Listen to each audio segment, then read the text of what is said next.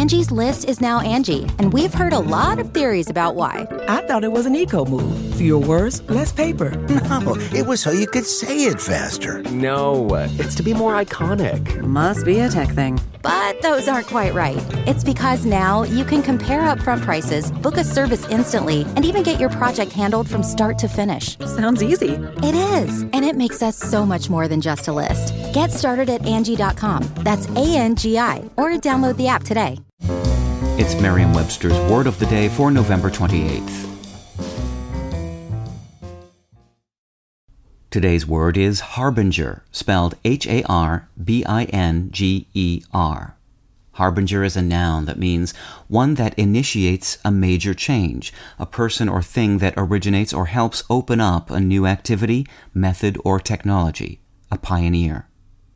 It can also mean something that foreshadows a future event, something that gives an anticipatory sign of what is to come. Here's the word used in a sentence from the Washington Post by Laura Vozzella. Alot is writing on the results, which will widely be read as a harbinger of the 2018 congressional midterm elections. When medieval travelers needed lodging for the night, they went looking for a harbinger.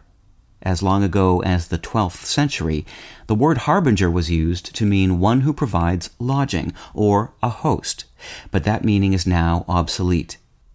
Later on, harbinger was also being used for a person sent ahead of a main party to seek lodgings, often for royalty or a campaigning army, but that old sense has largely been left in the past, too.